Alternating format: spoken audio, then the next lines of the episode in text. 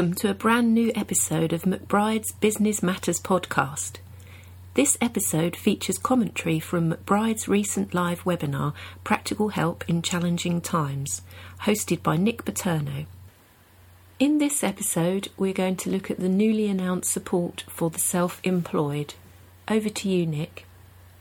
Good afternoon, everyone. I'm Nick Paterno. I'm managing partner here at Char- uh, McBride's Chartered Accountants we, uh, we we thought we'd be able to leave you in peace with these webinars after our last one in September, um, but here we go again with a feeling of deja vu as we move into lockdown 2.0, um, and we thought we'd uh, help you to to work out what's going on with the schemes that are available at the moment. Our timing seems to be impeccable, as as, as you may know, uh, Rishi Sunak sat down about half an hour ago, having given another statement, another update to the schemes that we'll be talking about this afternoon. So things really have been moving as, as we speak. I'm joined today by fellow McBride's partner, Andy Carey. Andy is going to talk to us about the self-employment income support scheme. Hi, Andy. Hi, Nick. There's quite a bit to cover, so we'll move straight on to Andy and the SEISS.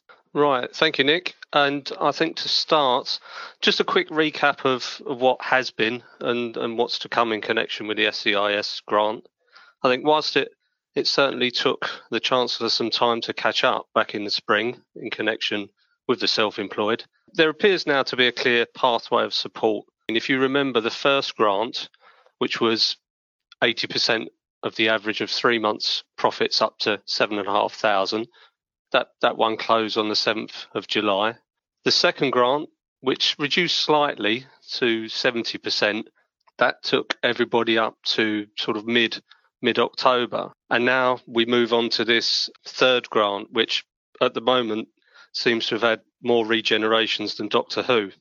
If we think back to what it was originally, uh, there was quite a cut in uh, the grant for this third one. It was actually going to be down to 20% uh, of the trading profits, which was a maximum of £1,800, which obviously didn't go down too well at the time. And the Chancellor then revised this as part of his winter economic plan up to 40%.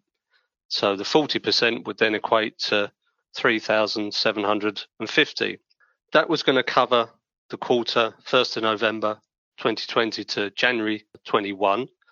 And then on the 2nd of November, he announced that actually this would go up to a, a sort of tapered amount of, of 55%, which would reflect a value of 5,160. And how that was was a, a headline grabbing 80% in November, but then 40% in December, 40% in January, which smooths itself across to 55%. So then we move on to literally half an hour ago, as, as Nick said, and he's basically gone back to the first grant, which is the 80% of the average of three months trading profits up to a maximum of seven and a half thousand. So we've gone gone up and down, and we're now back to to where we were at the beginning, being the 80 percent. The fourth grant, which will then cover cover the period 1st of February 21 to April 21, that's still kept under wraps. There will be one, but we're not sure at what level, and the government will review this and set the level in due course. So, is there some parity now for the self employed? Now, the governments say they feel they're providing broadly the same level of support for the self employed as being provided for the employees through the uh, job retention scheme. What are the eligibility criteria?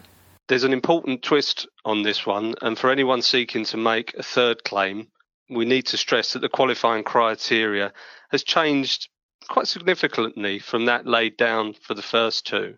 As it says, this has been available to self employed individuals, including members of partnerships who have previously been eligible for the first and second grant, although you don't have to have claimed them.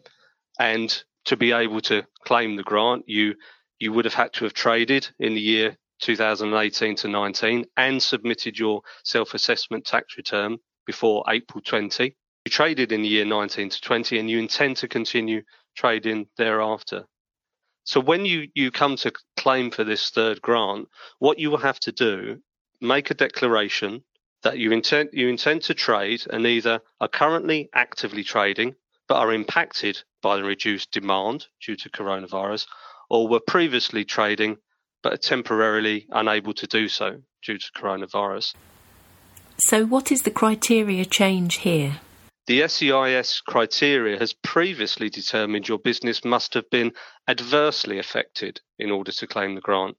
But this criteria has changed for this grant and now states the business must have been impacted by a reduced demand to claim. What's important to note here? So, this condition seems a bit more restrictive. In particular, the reference to reduced demand does indicate that the self employed may have to focus purely on the level of trade in their business and no other factors such as staff absence or increased expenses, which could have previously been taken into account when deciding whether the business was adversely affected. So little tiny changes, but uh, you will have to declare and, and, tick the box to say these things. So uh, you need to be need to be aware. And finally, how do you claim? As you can imagine, at the moment, not a great amount of detail on that. The online service for the next grant will be available from the end of the month, they say, which has been brought forward from the 14th of December.